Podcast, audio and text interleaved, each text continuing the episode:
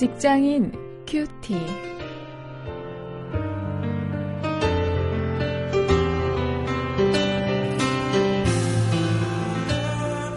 여러분 안녕하십니까? 오늘 7월 7일입니다. 오늘 사도행전 16장 1절부터 10절까지 말씀을 가지고 하나님의 뜻을 주제로 해서 말씀을 묵상하십니다.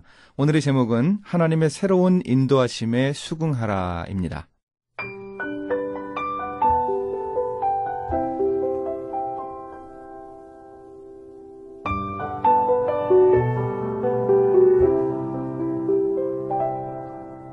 바울이 더베와 루스드라에도 이름에 거기 디모데라 하는 제자가 있으니 그 모친은 믿는 유대 여자요 부친은 헬라인이라 디모데는 루스드라와 이고니온에 있는 형제들에게 칭찬받는 자니 바울이 그를 데리고 떠나고자 할세 그 지경에 있는 유대인을 인하여 그를 데려다가 할례를 행하니 이는 그 사람들이 그의 부친은 헬라인인 줄 다 알미러라.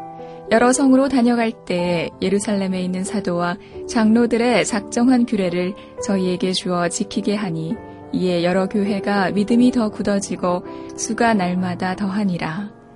성령이 아시아에서 말씀을 전하지 못하게 하시거늘 부르기아와 갈라디아 땅으로 다녀가 무시아 앞에 이르러 비두니아로 가고자 애쓰되 예수의 영이 허락지 아니하시는지라 무시아를 지나 드로아로 내려갔는데 밤에 환상이 바울에게 보이니 마게도냐 사람 하나가 서서 그에게 청하여 가로되 마게도냐로 건너와서 우리를 도우라 하거늘 바울이 이 환상을 본 후에 우리가 곧 마게도냐로 떠나기를 힘쓰니 이는 하나님이 저 사람들에게 복음을 전하라고 우리를 부르신 줄로 인정함이러라.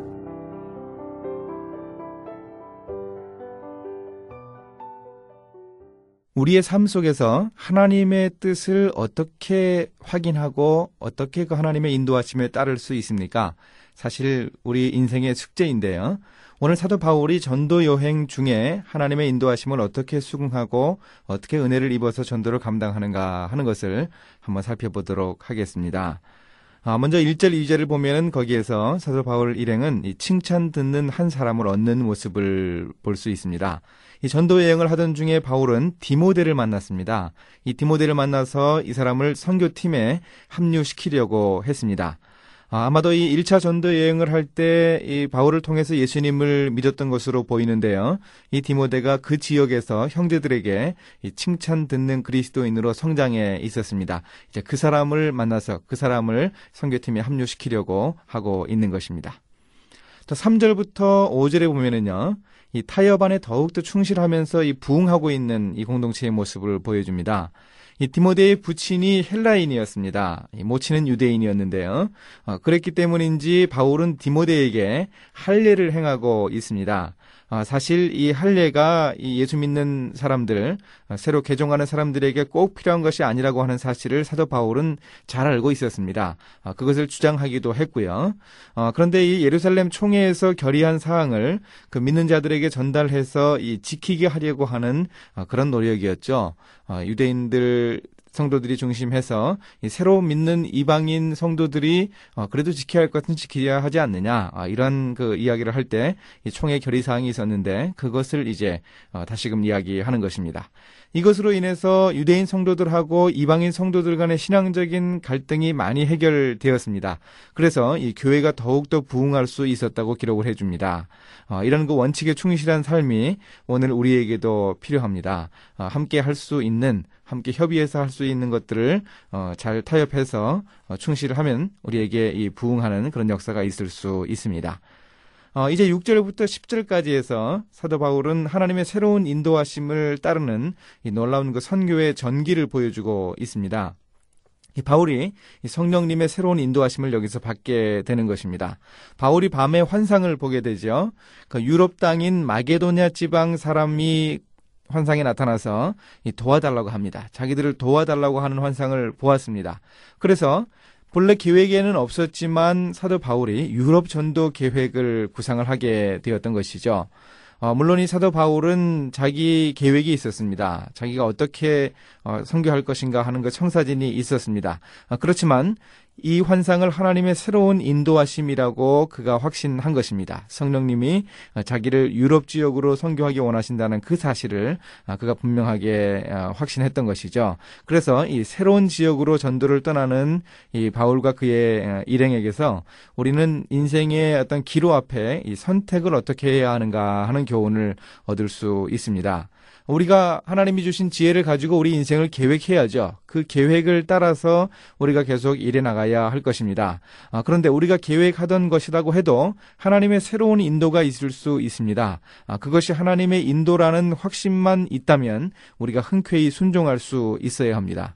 하나님이 우리를 가르치시고 깨우치셔서 새로운 길을 알려주시려고 하고 그것으로 인도에 가시려고 하는데 우리가 그것 거부한다면 어, 결국 우리는 하나님이 원하시는 인생길을 살아갈 수 없을 것입니다. 아, 우리가 하나님 앞에 하나님의 뜻에 순종할 때 하나님은 놀라운 역사를 우리의 삶 가운데 보여주실 것입니다.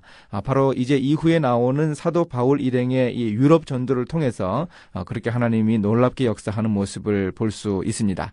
우리도 이 바울처럼 어, 우리의 계획이 아니고 하나님의 새로운 인도하심에 순종한다면 하나님께서 놀라운 역사들을 우리 인생 앞에 베풀어 주실 것입니다. 이제 말씀을 가지고 실천거리를 한번 찾아봅니다. 사도 바울은 자기에게 주어진 현실에 충실할 때 하나님이 인도하시는 그 최선의 인도를 받을 수 있었던 것을 우리가 기억하고 어, 있어야 하겠습니다. 아, 우리에게 하나님이 주신 일, 하루하루의 삶, 어, 이 삶을 충실하는 그런 모습을 하나님이 오늘 우리에게도 요구하십니다. 이제 기도하십니다. 하나님 저의 삶 속에서 최선을 다해 살아가게 해 주옵소서.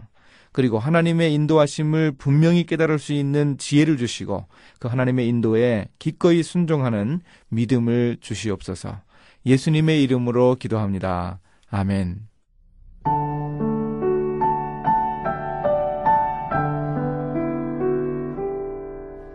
바실레아 슐링크가 말했습니다. 우리의 삶을 지켜볼 때 우리는 건축 기사가 아닌 현장 노동자에 비유될 수 있다. 우리가 스스로의 생애를 설계할 필요가 없다.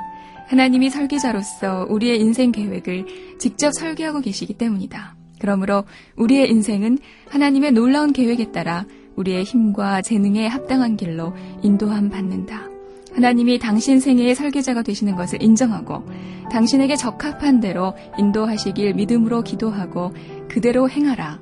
그러면 결국 훌륭한 건축물을 얻을 수 있을 것이다.